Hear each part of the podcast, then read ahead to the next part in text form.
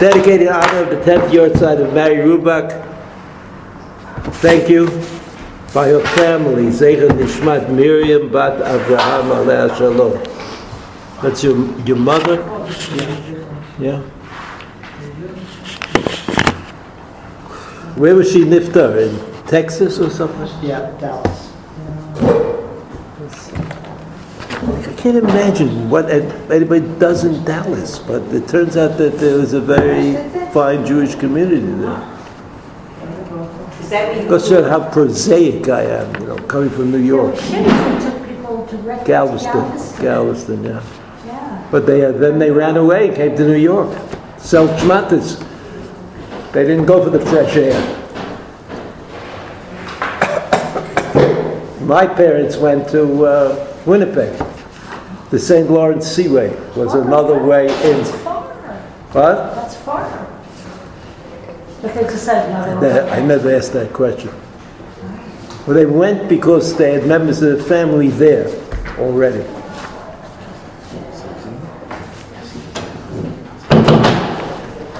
So that were the three, the three ports of entry, like New York, Galveston, and, uh, and uh, Winnipeg.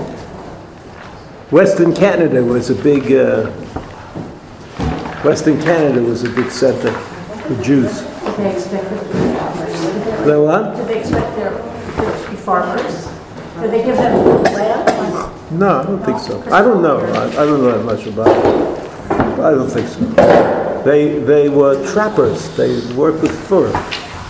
Fur was very big in those days. So they, if you lived in Winnipeg, you went up to the Yukon, you killed a few, whatever there was, and you brought them back, and then you made coats. coureurs des bois. they were. You made, what are they called? Coureurs des bois. Oh, you see that? He's a native, a native Western Canadian. Yeah. But the Jewish capital of Western Canada was Winnipeg. And were very strong. Winnipeg, the Chadorim in Winnipeg, which serviced non-religious families, taught in Yiddish. So if you have somebody over the age of like 50 here in, uh, in Yerushalayim, comes from Winnipeg, he probably knows how to speak Yiddish. I mean, not religious. Yeah. But, uh, but that was like the, the big success of the Winnipeg Jewish educational system. Going to Vancouver, nobody knew Yiddish. Maybe Japanese. They knew a little Japanese. The gardens in Vancouver were taken care of by Japanese gardeners.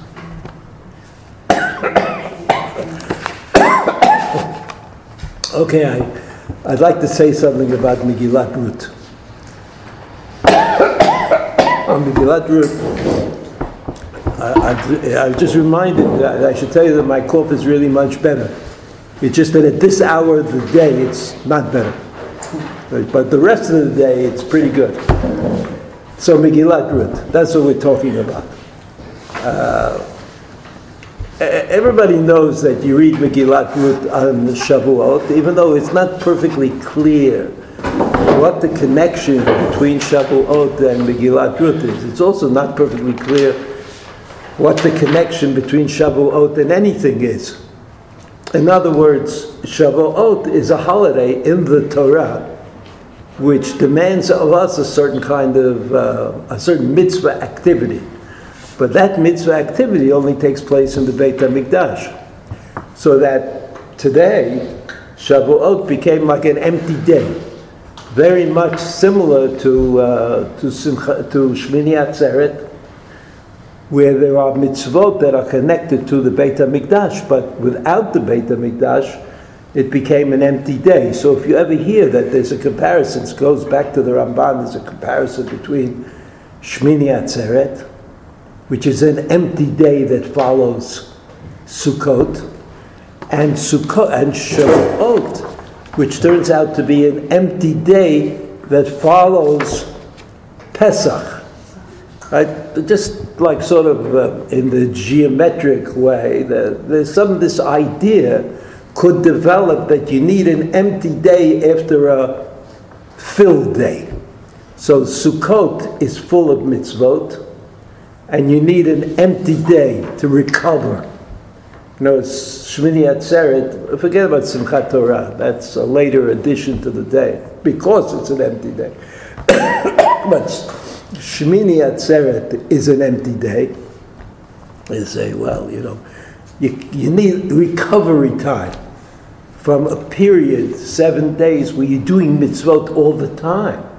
Right? you sit in the sukkah all the time. You take the lulav and the etrog every day. You say Hallel every day. It's a day that the days of Sukkot are determined by the many mitzvot that we do on Sukkot. Shmini Atzeret, Shmini Atzeret is like recovery.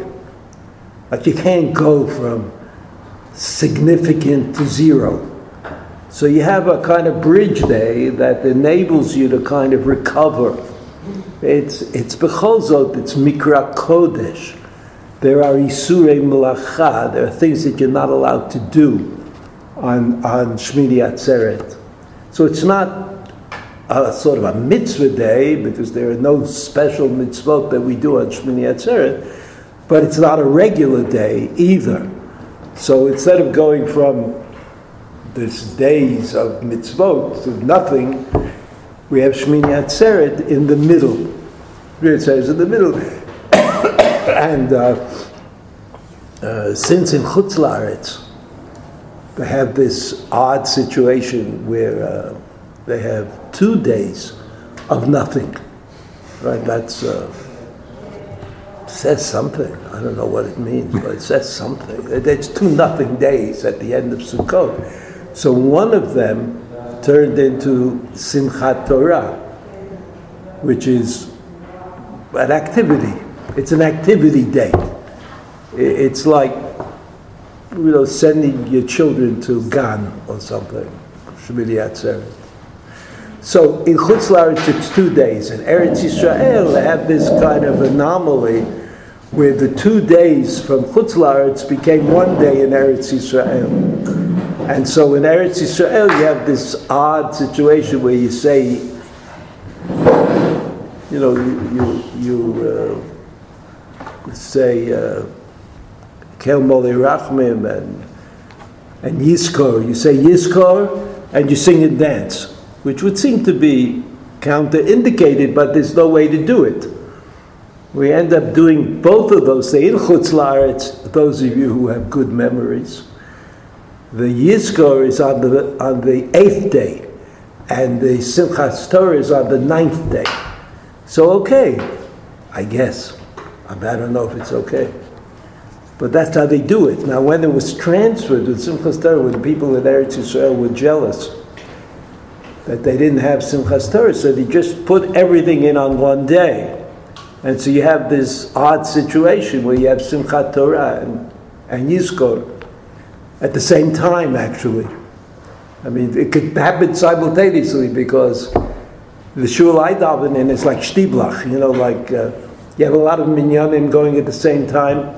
But a lot of people create, since everybody wants to get an aliyah, also something I don't understand. I think originally the idea was that everybody should get an aliyah at least once a year.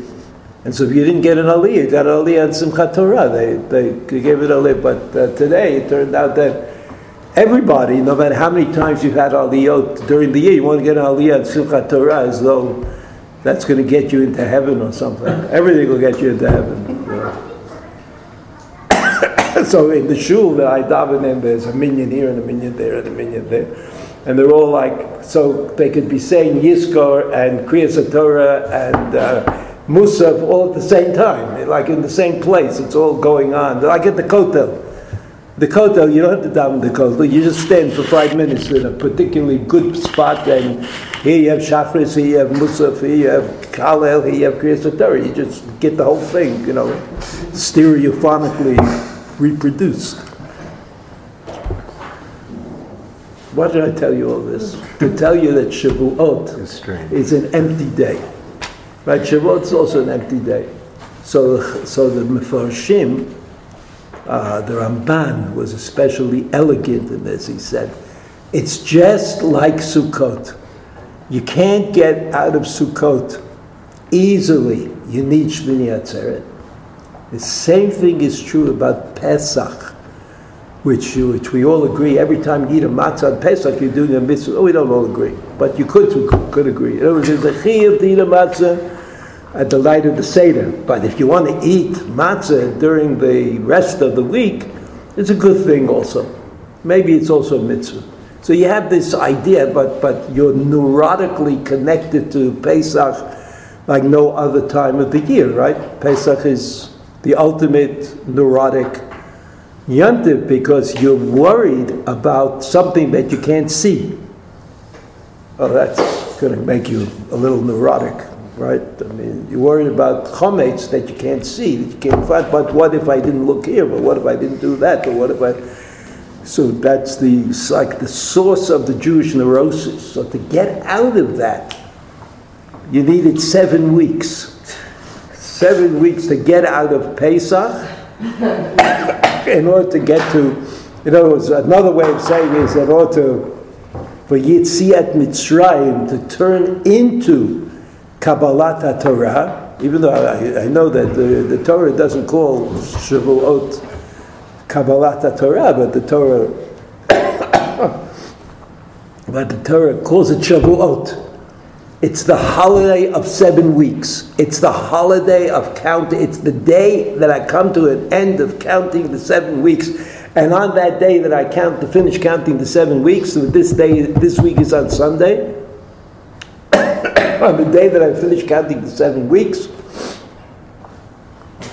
uh, I, I have this day, Mikra Kodesh with no particular content. I need it in order to get out of, in order to get out of Pesach, in order to get out, I need the seven weeks and I need Shavuot, which is a little bit Kedusha. So what this has to do with Megillat Ruth is not clear. I mean, you could say whatever you want to say, it doesn't matter. It was that time of year, it was about Chesed, it was about uh, Kabbalah HaMitzvos, uh, Giyur, right? Uh, uh, uh, Giyur, Giyur conversion. It was about conversion. You can say all of those things if you want to. But it doesn't seem to me, I mean, it doesn't seem to me that gets to the heart of the matter. In fact, it's hard for me to figure out or to imagine what the heart of the matter is. I mean, it's a story about a girl, Ruth, her mother in law, right? They, they had a certain affection for each other. And Boaz, who became the Redeemer, became the Redeemer. Now, at the end of Megillat Ruth, it's not on the sheet, I'm sorry, it's my, uh, my error. At the end of Megillat Ruth, there is a summarizing statement. Now, it could be, you know, literary critics might say that this summarizing statement was added at a different time and it's not part of the real Megillah. That doesn't interest me because the way I was taught and the way we learn in yeshiva, you learn the text, whatever there is. It's like sort of futile to try to take the tell take the text the text apart and say this belongs here, that belongs there, because it becomes too unmanageable. But learning the text is still manageable. So the text of Megillat Ruth ends with the following statement. It says, it says, uh,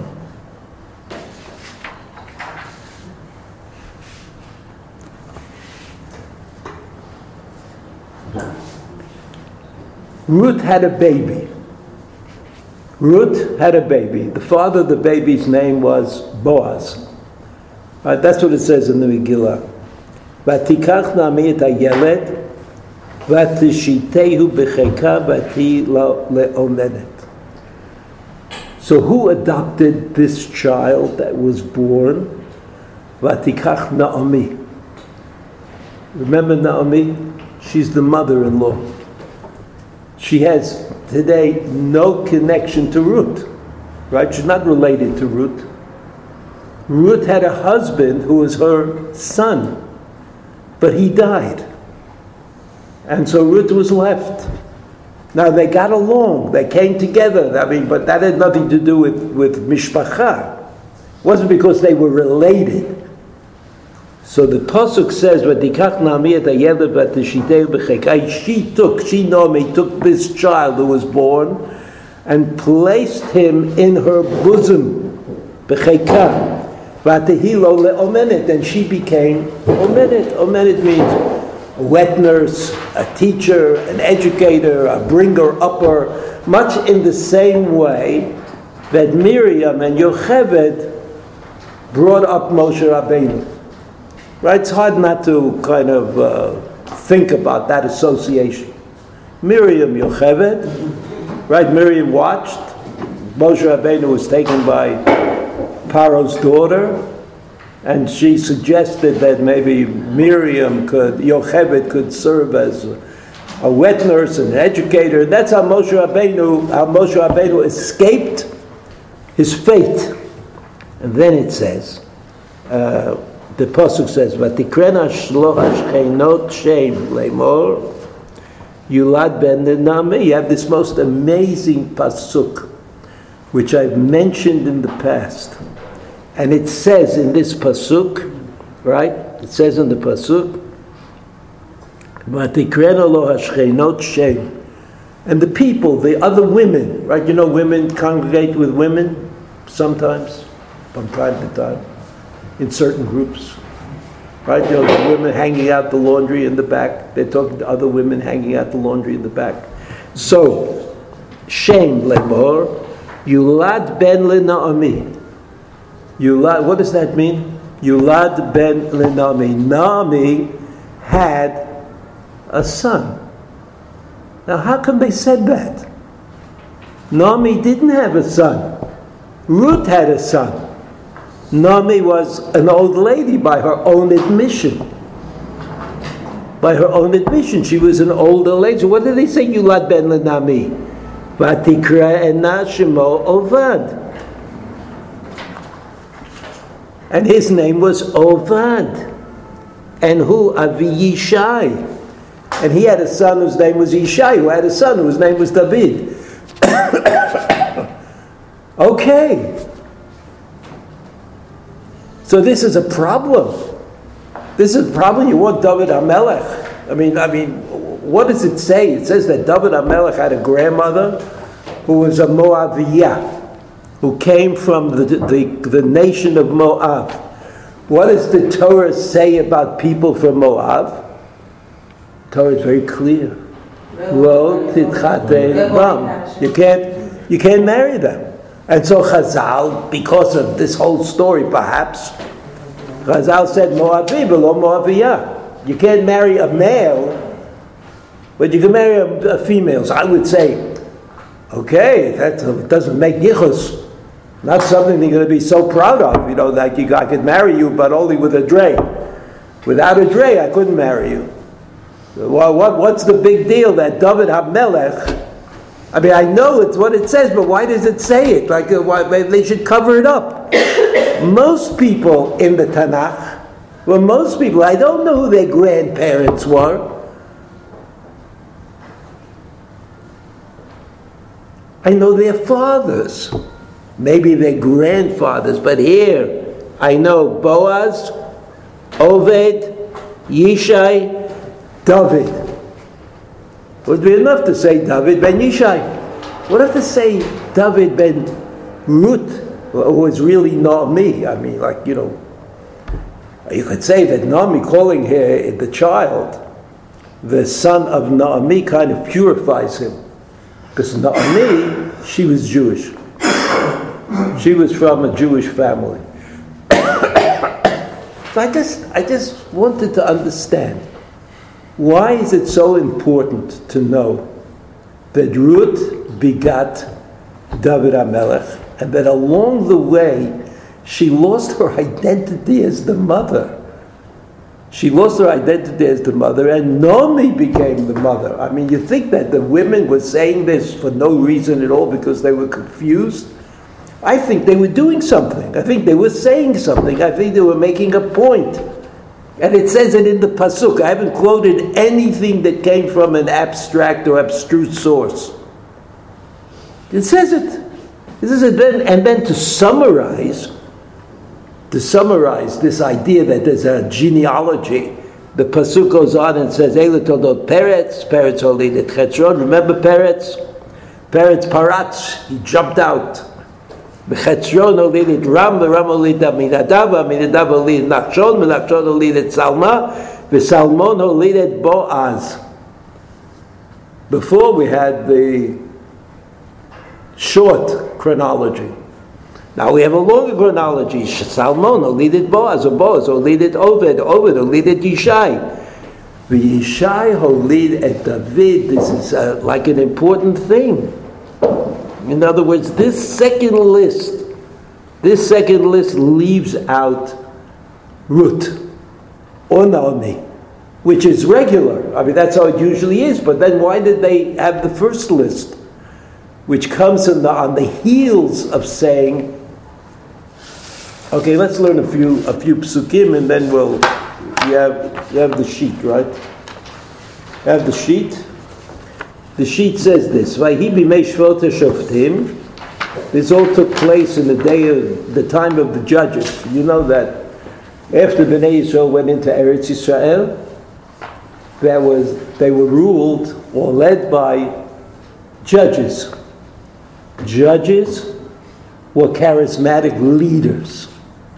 Charismatic leaders means they, they had it. You know, they were like, they weren't voted in, but everybody knew that they had that quality that of leadership. And they were called shoftim because that's what they did. They adjudicated uh, difficult situations between the people at that time. Amongst the famous uh, shoftim, you know, was Dvorah. She was also a shofetet. So in that those days, being a shofet was not uh, gender related. Anybody could be a shofet if they were worthy, if the people accepted that. So in and this period of time went on for several hundred years until a king in Israel was uh, was determined. And the first king in Israel was Shaul. Shaul, the first king in Israel. Of course, he was not really the first king.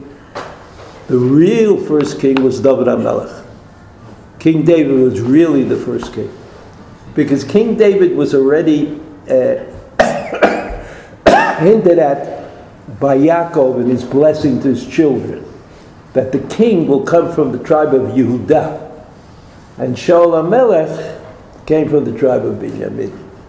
So, Shaul HaMelech was sort of the first king, but he, he certainly um, began the period of kingship, which started from Shaul HaMelech, started from Shaul HaMelech, and ended with the destruction or the exile of the ten tribes, ended three times, right? The exile of the ten tribes, then the exile of Yehudah, and then finally the Roman exile, right? That's the end of Malchut.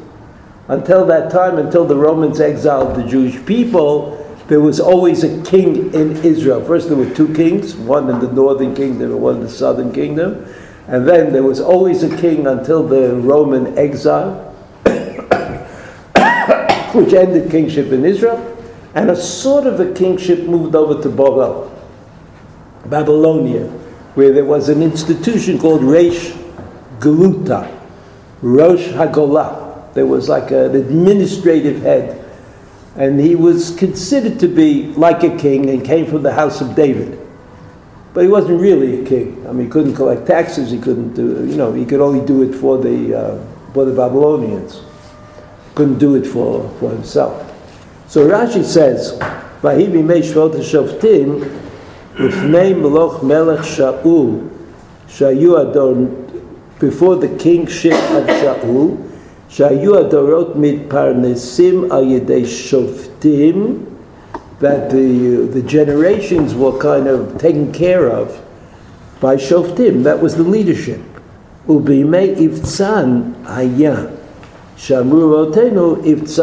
Boaz. Boaz. So Rashi is telling us how he knows history. It says Ivtzan was one of the list of, of Shoftim. I think the seventh. The seventh of the Shoftim. If you look at Shoftim, the book of Shoftim, you'll find him. And, and uh, uh, Chazal said that if Tzanu Boaz, which either means that they were the same, or that Boaz lived at the time of that Ivtzan was the Shofet.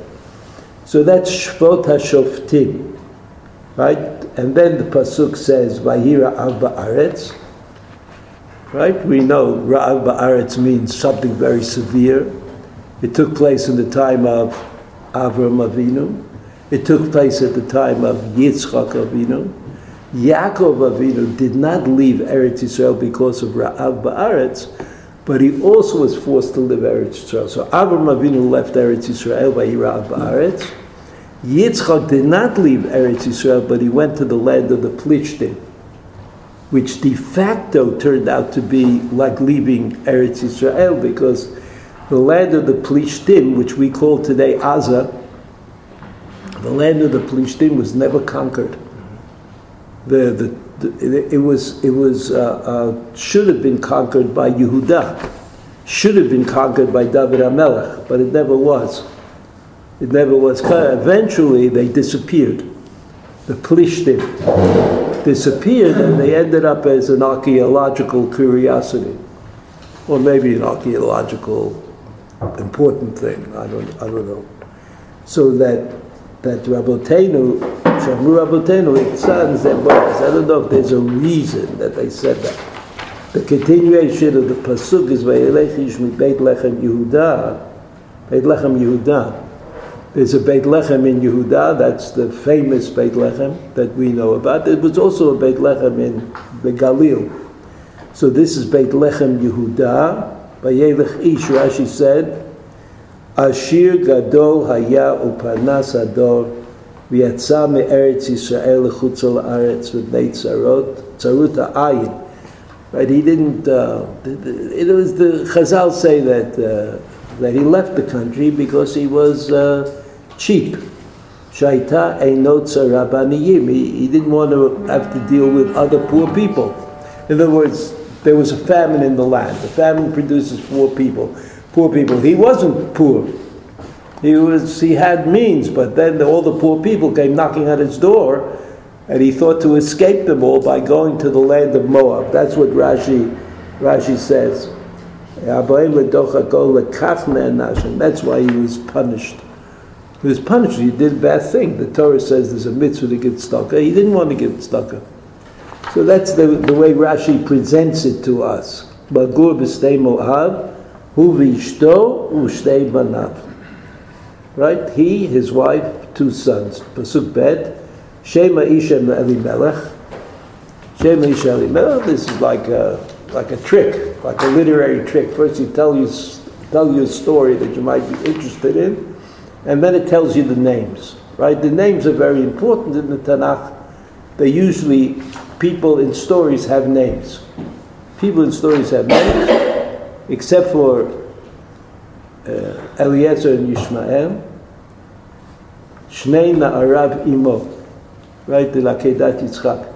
Shnei Na'arav Imo. They don't have names. They don't have names. The Torah wants to make sure that we understand that even though they came with Abraham and Yitzchak to Akedat Yitzchak, they had no significance in the story. So Rashi tells us who they were, but they were of no significance to the story that's being told. Uh, so Rashi says Ephratim. Ephratim, that's where they came from. Chashuvim, Rashi says, okay. Rashi says what he says. Let's go on. Pasuk Gimel, Vayamot Elimelech ish Naomi, Vateshaer hiyu shtei. So, uh, so Elimelech caused the kind of a, a, a, a problem. He caused a problem in uh, by dying because they all of a sudden she, the mother and the two sons didn't were not well established. So they did something which was a bad thing. In other words, they gave in, they gave in to idolatry. The Moabiyot had no reason. The Moab was on the eastern side of the Jordan River. And the command that Joshua received was to rid Eretz Canaan of idolatry, but not east of the of the Jordan River. So they married these Moabite women, Vayishvu Sham Shanim. So they were, uh, let's say Ruth and Orpah, I mean, how old would they have been? Let's say 16. So now they're 26, right? 10 years. וימותו גם שניהם מחלון בכליון, ותישאר האישה משני ילדיה ומאישה. So Machlon and Kilion also died. Rashi will explain Gam Shnehem. Yes? Right, Yamutu Gam Shnehem. Gam. That word Gam bothers Rashi a little bit. So Rashi says, Gam Shnehem. You see the Rashi? Mahu Gam. Mahu Gam. What do you mean Gam? Betchila lekul b'malmato metu gimaleihem u'biknehem achar kach metu Gam Hem. In other words, first everything they owned died. It's like an Eob story. You know, Machlon and Kilion, they had nothing when they died. When they died, they had nothing. So, in other words, Naomi has been rendered destitute. She has nothing. She's a woman, doesn't have a lot of political clout. She doesn't have a business. She lost all her money. And her sons died. ותקם היא וכלותיה ותשו בשתי מואב, כי שמעה בשתי מואב, כי פקד השם את עמו לתת להם לחם. So she is somehow connected to her daughters-in-law, who are no longer really daughters-in-law, but they are just connected somehow, and they decide to go back to Eretz Yisrael because they heard that there's food to eat. And as we see later on, uh, Naomi had a certain understanding that she owned something. There was something that belonged to her in Eretz Canaan. Well, we don't know exactly how she came to that conclusion. Pasuk Zayin, Vashuv el Eretz Yehuda. They all they both decided. Uh, they all uh, they all decided, all three of them, to go back there. It's Canaan. If you see the Rashi pasuk Zayin, they say Minamakom, lama ne'emar, it's min Minamakom. Hare kvar ne'emar, v'tasha, mislei Moab. The, the, the pasuk already told us that she left. Moab. So why does the Pasuk have to say, ותצא מן המקום? והיכן תשוב אם לא תצא מן המקום? How could she go back there? It's Canaan if she doesn't leave. You don't have to tell me she's going to leave. Of course she's going to leave. שהייתה שם אל המגיד, this is what the Pasuk is telling us, שיציאת צדיק מן המקום ניכרת, ועושה רושם, פנה זיווה, פנה דרה, פנה שפחה של עיר. So you remember that Rashi says, the beginning of the parasha, of Vayetze, that the reason the Torah says Vayetze Yaakov miber Sheva to teach us that when a tzaddik leaves, people feel the loss. They feel the lack. They may not have had much to do with him. They must not, not have had uh, some special relationship to the tzaddik, but having a tzaddik in the town changes something. And so Vayetze, Vayetze means that even when the tzaddik leaves, Umashir Roshem. The Roshem, they say in the, in the Kabbalah, they say it's like a signet ring. You know, signet. You look at the ring, and it can make an impression in wax. You push it into the wax, it makes an impression, and it changes the wax. The wax was a glob, and now it's a design. so, pasuk chet.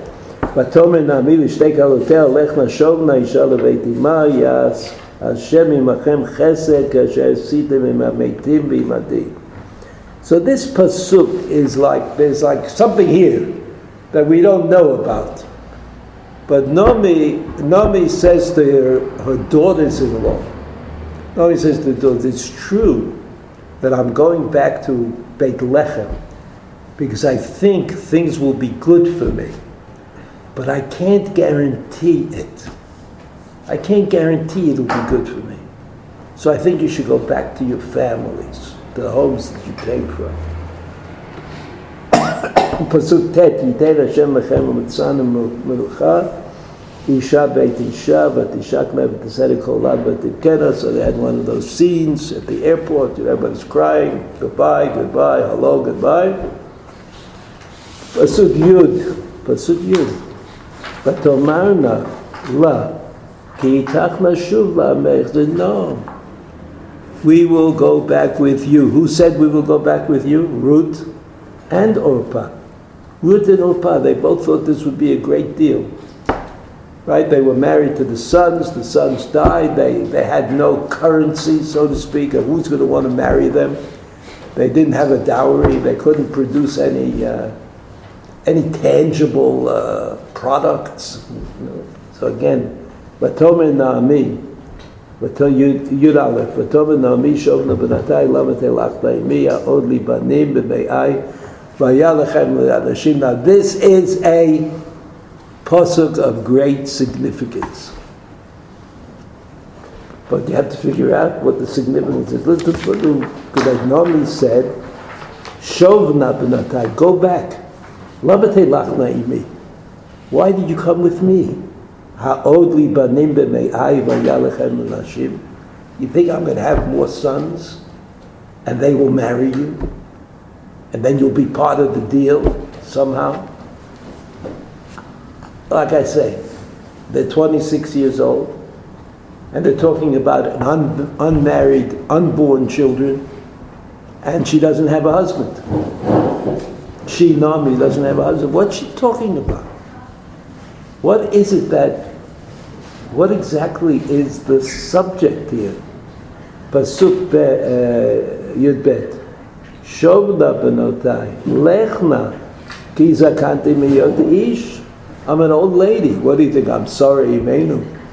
I'm going to have a child at my age. I'm not going to have a child. Kiyomarti. יש לי תקווה, גם הייתי הלילה לאיש וגלדתי בנים. If I thought that I could do it, I would try to have a child today on the spot, on the spot. Rashi says, "Ki zakanti miyot leisha naselo." I can't get married. V'oli banim.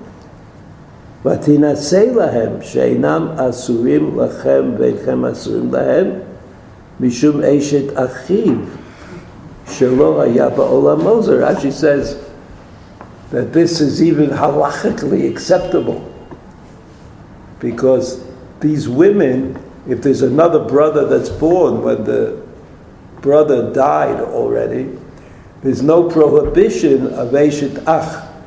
You can't marry, can't marry the wife of the, br- the brother's wife as long as the brother's alive. Anyway, I never, I never could quite understand it. It's no no of yibum. What? No of yibum. That's for sure. I I know. I thought that that's what. Rabbi, who said anything about Yibum? Again, Pasuk Yud Gimel, Alahein tishaberna ad asher yigdalu, alahein te'agena levilti ayot leish. Yeah, so this is like the, the, the Yibum problem. You think you're going to be waiting for Yibum or some kind of Yibum? I, I don't know. Anyway, Pasuk Yudal. I don't know what that's all about. That's a halachic conundrum. Okay? Pasuk Yudalit. ותישנה קולן ותבכנה עוד, ותשק עורפה לחמותה ברות דווקא בה. So this is of course, you know, a, uh, not a magical moment, a tense moment, like, like uh, uh, suddenly Ruth emerges from the story. She was up to now one of two, and now she became one of one. There's only Ruth left. Orpah does what she thinks, I guess, is the reasonable thing to do, and that leaves, or that leaves Ruth.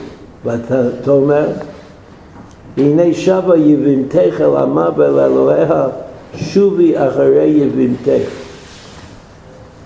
Okay, yevimtech meaning the other wife. The other wife. And then, and then Naomi says, El Amav El Eloheha. I mean, as long as she's in my house, maybe she acts a little bit like I act. But she's going back to be the way she was. Orpah. And there's her only chance of survival is to become like she used to be. Pasuk Tet Zayin. Pasuk Tet Zayin. ותאמר רות אל תפגעי בי לעוזבך לשוב מאחרייך כי אשר תלכי אליך אשר תלידי עלין עמך עמי ואלוהיך עלין אלוהי this is that famous statement which actually uh, does equal giyur it equals a kind of a of a giyur so if you look at the Rashi you see the first long line of the Rashi כי אל אשר תלכי אלך, מכאן אמרו רבותינו ז"ל, גר שבא להתגייר, מודיעים לו מקצת עונשים. A ger, a, a convert who wants to convert to Judaism, you tell him a little bit about the punishments. In other words, you say to the, to the, to the candidate for, for uh, conversion, you say right now, you know, if you smoke on Shabbos, so nothing's going to happen to you. But you convert, you're like liable to be stoned. You sure you want that? I mean, you know, that's what you, that's what you're supposed to say. This is all derived from Ruth. Shamra la Naomi.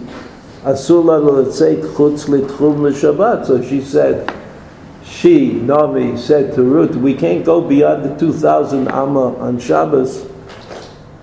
Uh, Amar Leik has Bashet I'll go wherever you go, and wherever you don't go, I won't go. Then she said, Asur lanu lityached nekevam zachar she'na isha. And we can't be in alone with another man who's not my husband. Amrala Bashet Alini Alin. So she said to him, wherever you are, you know, wherever you rest or lie, I will lie as with, with you. I mean, of course, we know the story. She wasn't so careful about that.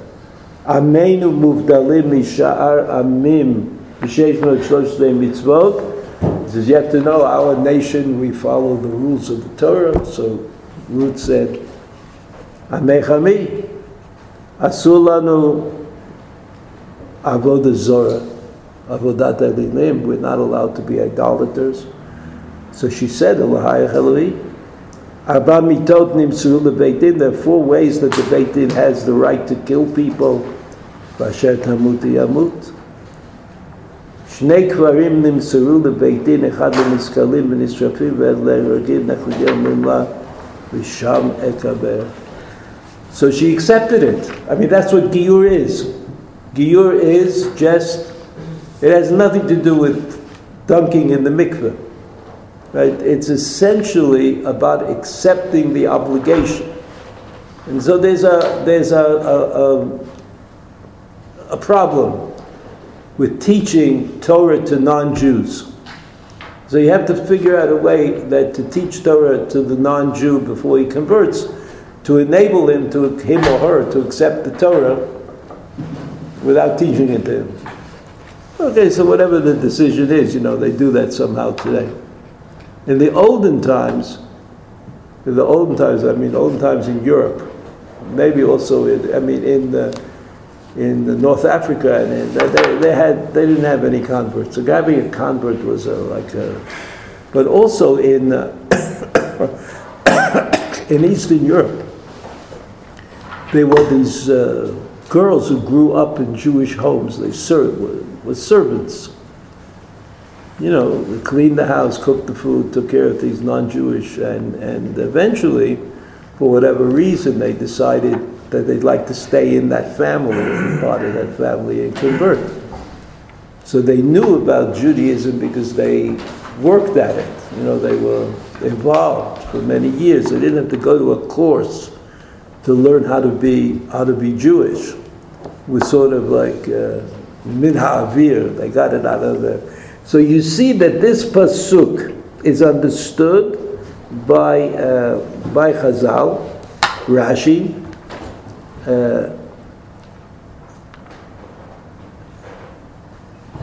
is understood by Rashi as indicating Giyur, accepting of the Torah and the mitzvot. In other words, Ruth realized that she had to go through a transformative moment. She's on her way with Naomi to Eretz Canaan. In Moab, she didn't have to convert because she had a, a community. She had, even if she didn't spend a lot of time with her family or with the, but she knew them.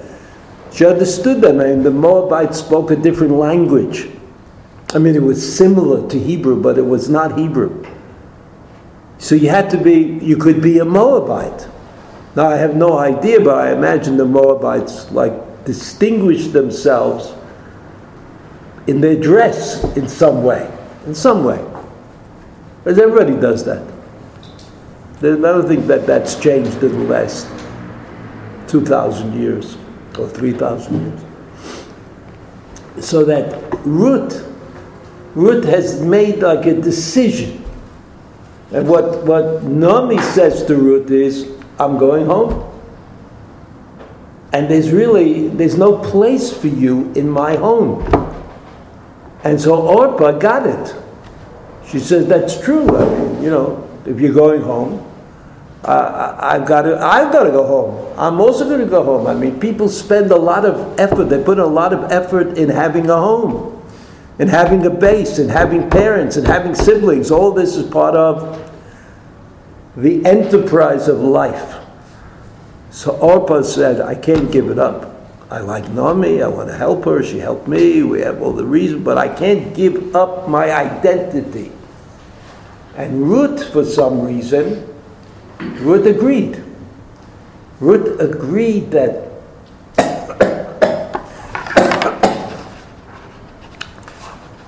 so if you look at the second second page you see ויאמר השם אל אברהם, פרק י"ב פסוק א', אברהם אבינו לך לך מארצך ממולדתך מבית אביך לארץ אשר אראך. Rashi says, לענתך, לטובתך, this will be for you. It'll be good for you, אברהם אבינו. ושם אעשך לגוי גדול. וכאן אי אתה זוכה לבנים. Here you're not going to have any children.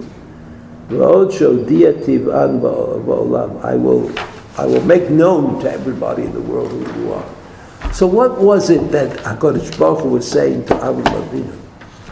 He's saying that HaKadosh Baruch Hu chose Avram Avinu. But Avram Avinu could not, could not activate his potential unless he could leave behind what he came from. And that is not an easy thing to do. So it's the only sivui, the only command that God gave to Avram Avinu. He says, you got to leave. You got to start over again. You got to become Avram Avinu. That's what it's not just to make money and to be well set up, but you can't really function if you carry around the weight of the past of the place you come from. And so Avram Avinu went through a kind of giyur, kind of giyur which we just had explained to us by Ruth, that giyur, giyur is about starting over again. It's about being able to leave the influences of the past. That's why giyur is difficult well, it's difficult for the dayanim in any case. I mean, I have to say, they have to call it, you know, like it's, uh, it's not clear. What's going to be? You know what's going to be? Somebody who's mitgayer? You don't know. You know, why is it that people don't want to participate to do giyurim? In Eretz Yisrael, it's different, by the way. Eretz Yisrael is different. Eretz Yisrael giyurim have a very good chance. Because after all, the, the world is is Jewish.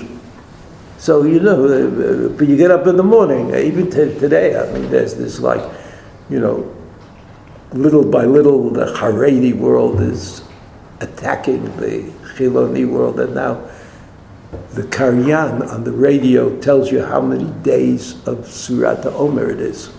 So there you have it. So the Ger, Nebuch Ger in, in the Chutz La'aretz, how is he going to know what day of Surat Omer it is? I mean, he's got to go around and ask somebody and go to shul here. You just sit and listen to the news, and it tells you. So you think that counting Sfirat Omer is normal. And you think that, that having the, the, the date of the day of the month in, in, uh, in a Jewish date, you think that's also normal.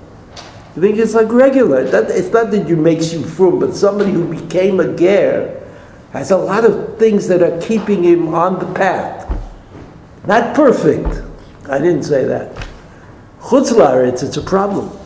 It's a problem because when you walk out into the street, the street is not Jewish. So you walk into the street, you have a, you have a problem. So Avram Avinu, HaKadosh Baruch Hu say to Avram Avinu, you want to start. you want to start something? You better start everything over again. Right? Me'artzecha, me'moladetecha, You gotta leave it all behind. And everybody who's a little bit reflective about themselves, I mean, you don't have to go to, uh, you don't have to go to analysis. You could be reflective about yourself without analysis. I mean, you know, unless you want to spend the money. But if you're reflective about yourself, you have to understand that you had a father and you have a mother and it stays with you, right? The past doesn't evaporate. It's the most normal thing to have a past and to be annoyed by it, to be annoyed by your past. I mean, you know that you do things that maybe you shouldn't do, but because you saw your parents doing it, you saw your siblings doing it, I mean, it's like you can't help yourself. So when HaKadosh Baruch said to Avram Avinu, Lech Lecha, was not a simple thing that he was saying. It wasn't just a question of buying a ticket and going to Eretz Canaan. It was a question of remaking himself, and remaking means starting from zero. And so here, if you look at the, the last source, right, he ben uh, Ro'ei Miknei Avraham ben Ro'ei Miknei Lot. You remember Avram and Lot? Right. Avram was Lot's nephew. Lot was Avram's nephew. Yes? Vakanani, Vaprizi, as Yoshev Ba'aretz, they, they were both in Eretz Yisrael. They're both landowners. They both have flocks. They both grain around. And then, and then what? Then what? Vayom Avram Lot al na tehi merivi beini beinech ben ro'ai ben ro'echa ke'anashim achim anachnu. Let's not fight. Everybody in their own family has had this experience. Everybody. Anybody who says they haven't was not awake. But if you wake up, there was this time. Got angry and annoyed and unhappy, and then somebody came along and said, Well, you know, what's the big deal? that's what Abraham Avinu says. A parade number line in a small ve'emina, and you not only do I want to separate from you, Elot, but I want you to take the lead. You want to go to the right, go to the right. You want to go to the left, go to the left. Salo, they know. Alav. What is this about? This is about the person who could not remake himself. Lot came with Avram Avinu from Ur Kasdim. And he brought with him everything that he grew up with. The, all the genetic aberrations that were implanted into Lot remained. Avram could not get them out. Couldn't get them out. Lot couldn't be the son of Avram Avinu, and Yishmael couldn't be the son of, Yish, of Avram because Yishmael had a mother. And while she tried to protect her son, she was not able to. She was not able to be the mother of the son of Avram Avinu. That she couldn't do. Only Sarah also started off again. Remember, Sarah started off as Sarai, then she became Sarah. What's wrong with Sarai? What's what's Sarah? What what's the difference? I mean, I, I don't know too many girls who are named Sarai, but I think I have a granddaughter who's called that as a nickname. No, no. Okay. So that's That is the most difficult thing you can imagine. Even Sarah had to, had to remake herself. She had to be a new person. Abraham, Abraham became Abraham. Abraham. He, he did it. He did it. The next stage of newness that was demanded was David HaMelech. David HaMelech, David HaMelech was after Shaul HaMelech. Shaul, it was sort of like a, an indication, a proof that it couldn't be. Couldn't be Shaul HaMelech. It had to be David HaMelech. And David HaMelech was the new person. He wasn't subject to all the problems that came up in the years in the years of the uh, of the Shoftim. All the problems that came up, you know, this year that the, that the history of the Shoftim was 40 years, 40 years, 40 years, 40 years, you know, 40 good years, 40 bad years. They, they always slipped back into idolatry. And Shaul was a pro- he was good, but he was a product of that history. He came from that. And so eventually he could not withstand. He could not withstand that pressure, that obligation, that he was defeated as king of Israel. Inconceivable. The Ramban even asked that question what would have happened if Shaul HaMelech was a good king? Well, he wasn't. What would have happened? So there would be two kings, that's what the Ramban said. But that's not, not our, our issue. What would have happened? What happened was that he couldn't do it. He couldn't remake himself. He couldn't have a start over. He couldn't have a beginning. And so, who had that in their tradition? David HaMelech. He was the son of the son of the son of Ruth. And who was Ruth? She was the one who invented conversion. And what does it mean to invent? As far as I know, I don't know anybody else who converted, unless you talk about Avram and Yitzchak and Yaakov. But she invented conversion. She invented the details of conversion. She invented that there's a new beginning possible. That you could have David HaMelech. That David HaMelech turned out to be the most significant person in Jewish history after Moshe Rabbeinu, right? David HaMelech. He was a legal scholar and a warrior. Right? Not you know something that we all think highly of, right? In history, people like that are usually adored, usually adored.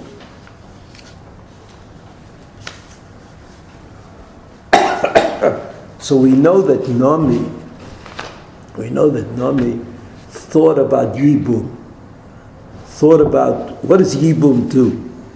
If Ruth would have had a Yabam, would have had somebody to give her a child, that child would be related to the family of Nami, wouldn't it? She would be the mother of that child. So that Nami said that the, all the, the Shchenim say, well, it's not so much that she was converted, but her child was the child of Nami. Was the child of Nami, and that child, that child was the new beginning for Am Yisrael. And the only way to have a new beginning after the failure of Shaul HaMelech, even though my, in the years in history I'm quetching it a little bit, but in, the, in Shaul HaMelech was unable to establish a new beginning for the kingship in Israel. David HaMelech was. Because he was in the family at the same time his great grandmother was Ruth, who was the new beginning the new start of all things. Chag Sameach, Shabbat Shalom, all the best.